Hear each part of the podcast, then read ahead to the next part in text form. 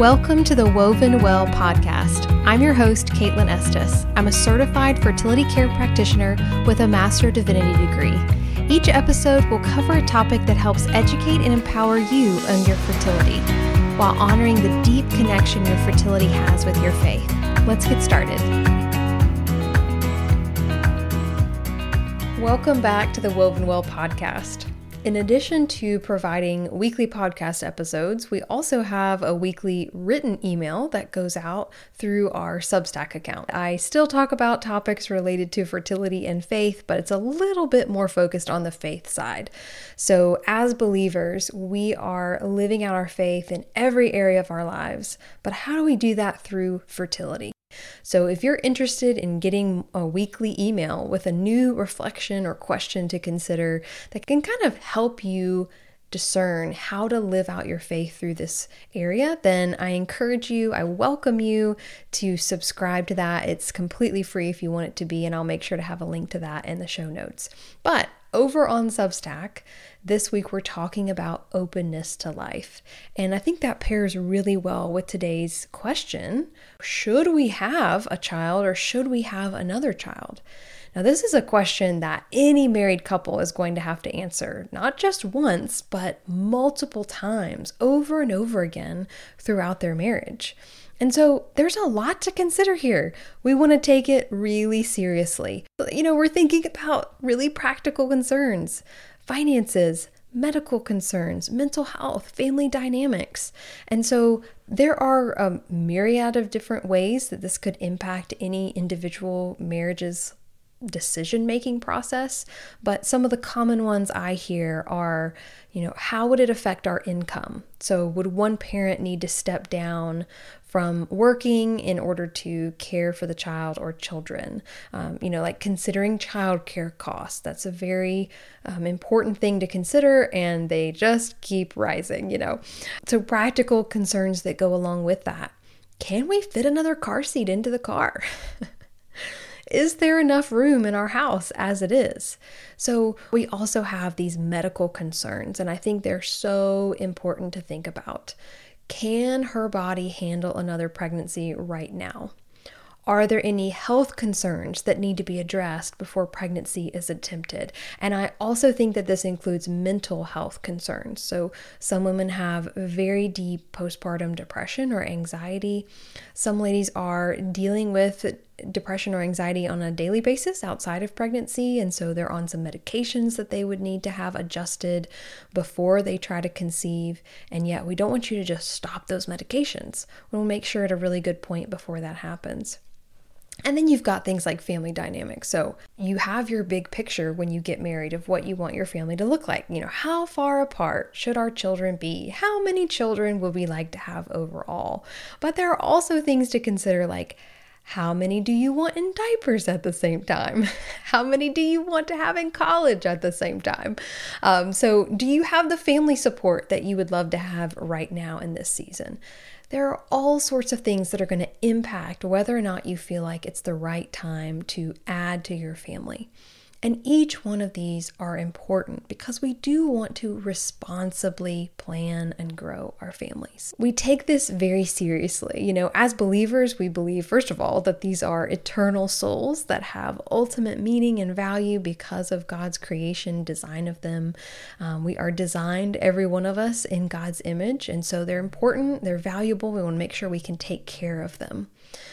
Well, we have the ability to do that. We can actually responsibly plan our families because, as we talk about a ton here on Woven Well, our bodies are actually built in with a way to understand when we are fertile or infertile as a couple.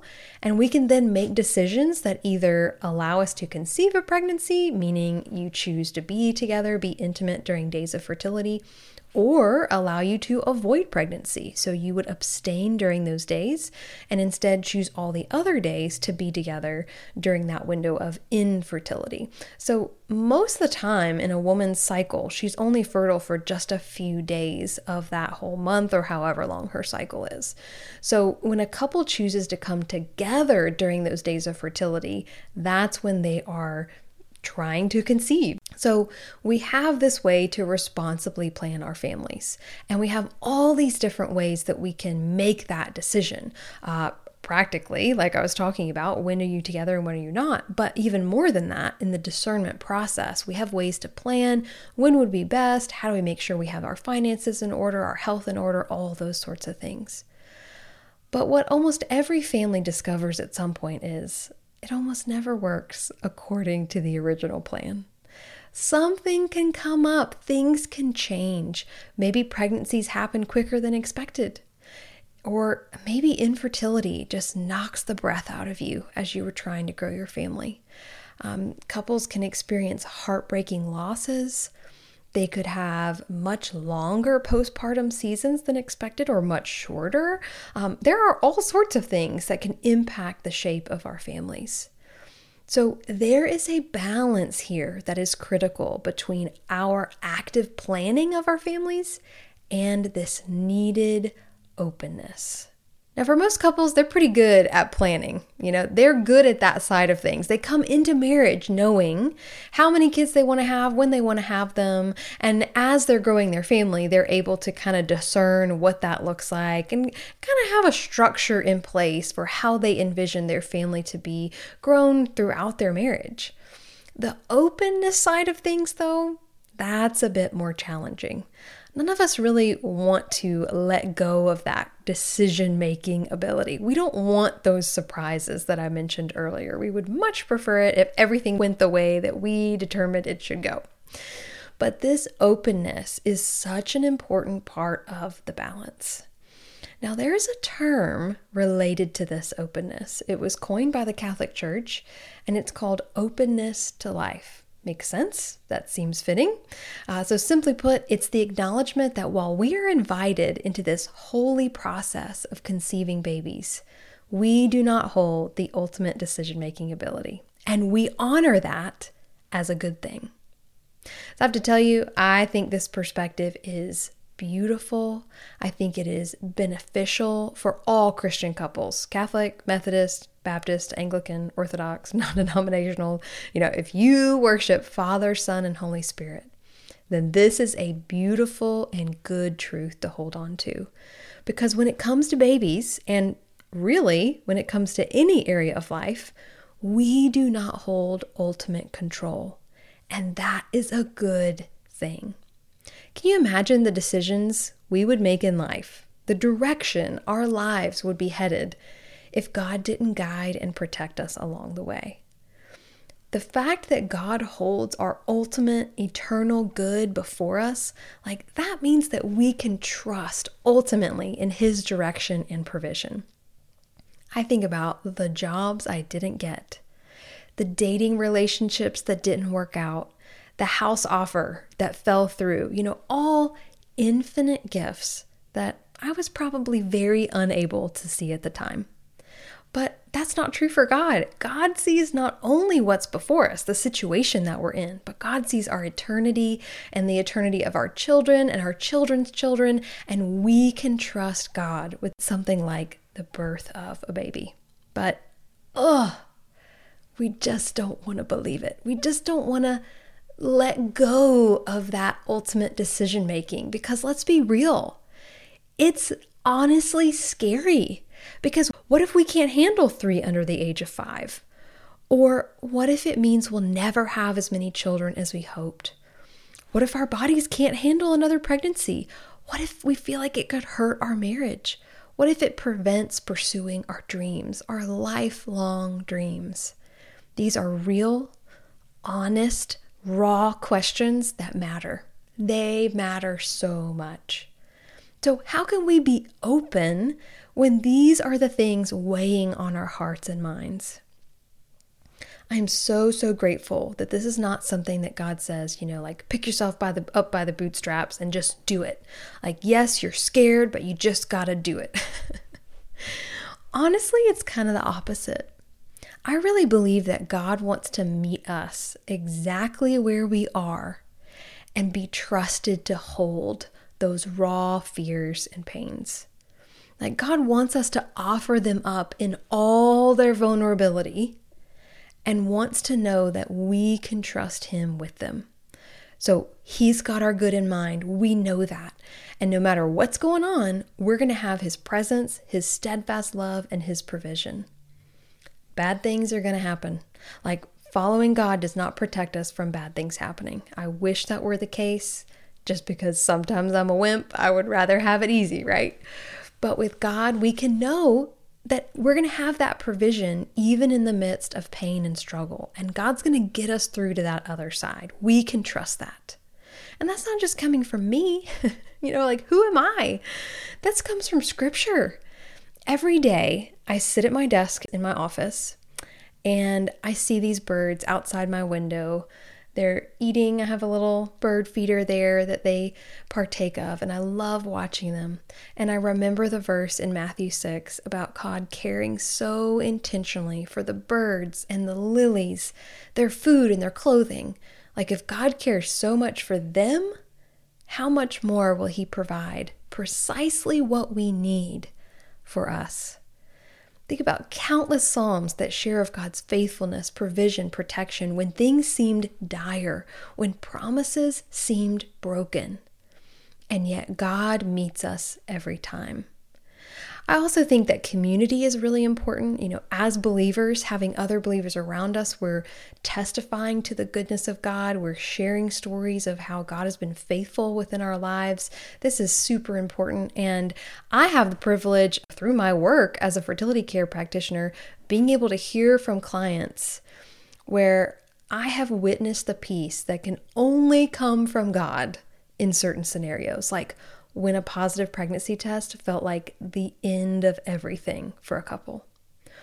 Or when years of excellent medical care, they've done everything that they can do, but still resulted in infertility for them. And I have seen that peace. So I know God's going to be there, guiding, comforting, providing, restoring, healing, we can trust God. Not that we're going to be free of pain or hardship when it comes to fertility, but that He's going to work all things for our good. So, does this mean we just throw family planning to the wind? Let's just see what happens? Well, no. You know, unless you feel like that's specifically what God's calling you to do, because I'm sure there are some out there like that.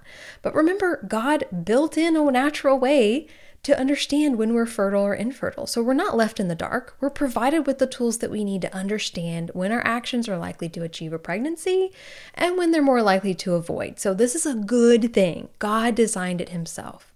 But balancing that ability to plan with the ability to be open to life is that real sweet spot. So we understand our cycles and our fertility and we make informed decisions. The Creighton method, after all, 99.5% effective at avoiding pregnancy. And if this is the first episode that you've heard here at Woven Well, then I'll tell you that we teach the Creighton method of family planning, fertility appreciation um, through our organization, Woven Natural Fertility Care, and it is 99.5% effective at avoiding pregnancy. That's huge. 99.5%. But we have to leave room for that critical 0.5%. To me, that 0.5% is welcoming God into our marriage and our intimacy and our family planning and say, hey, we're going to do what we can do to responsibly plan our families, but we trust you, God, to know better than us when and how to grow our families or to maintain our families. That part right there, that's what takes practice and teamwork with the couple. This does not come naturally, okay? Um, sometimes this is a really scary thing, and it can also be awkward sometimes to talk about. How do you know if it's the right time to bring it up? What's your spouse going to say? How can you know right now if it's the right time to add another child or to start growing your family? But those conversations are so important. So, what I say is, Yes, it's important to talk about that big picture of what you hope your family to look like. But also how can we discern not just that big picture, but even on a monthly basis, whether God is calling us to avoid pregnancy or try to conceive pregnancy, or maybe be somewhere in between. You know, make those conversations a practice. And if it feels awkward at first, that's okay. Talk about it again the next month and then the following. So you're finding a way that's best for you as a couple to talk about family planning together. And it's okay that you know, you start having these conversations and you're trying to work together as a couple, but still openness to life doesn't necessarily come naturally to you. I'm sure it does come naturally to some, but for most, I think it takes time, practice, mistakes, you know, like some hard lessons, and ultimately that providential comfort. Just this last week, I was talking with a client about this. So she's recently married and they know they want to have children one day, but it's been such a struggle to come to terms with the fact that intercourse always holds the possibility of pregnancy, even now before they are ready. So, this is the kind of stuff we talk about, you know. So, she's not pregnant. They've successfully used the system to avoid pregnancy since getting married, but that's not the point. The point is that God is stirring something important in her through this area, this vulnerable area of her fertility. She's feeling drawn to answer God's question to her Can you trust me? Do you believe that I'm good? Will you give even this to me with faith? And the thing is, we can all answer these questions. Being open to life, balancing our planning with this openness, is not just a switch that flips. More often, it's this slow blossoming of trust. Because something happens where we feel afraid or we experience pain, and God will meet us there if we allow Him to. And God will nurture and cultivate our souls to the point where we feel finally safe to slowly blossom in this way, really coming to life, this rich, colorful, abundant life in Him. This is why openness is so incredibly important. Now, notice I'm trying to be specific here, but openness to life does not mean trying to conceive. You can be open to life in all sorts of different contexts. Instead, it's this acknowledgement that while we attempt to responsibly plan our families, we trust that God is the ultimate creator of life and that He will be with us, providing guidance, providing strength, providing comfort, no matter what our family looks like. This is true. This is good. This is beautiful. It means something to me, and I hope it does for you as well. These are the kind of conversations we love to have. They're not easy, they're a little messy. There's a lot of follow up that we could have, which is why I love talking with people, you know, clients, especially one on one. We really get to dive deep into this. But I think it's important to have it out there, to have it in the back of our minds, because there are going to be articles out there where you can look for 10 ways to know it's time to grow your family. But we as believers have something that is far more important than those 10 easy ways to know. We have the creator of all life who is providing us with guidance and discernment. And so as we plan, we maintain that openness at the same time. As always, thanks for listening as we continue to explore together what it means to be woven well.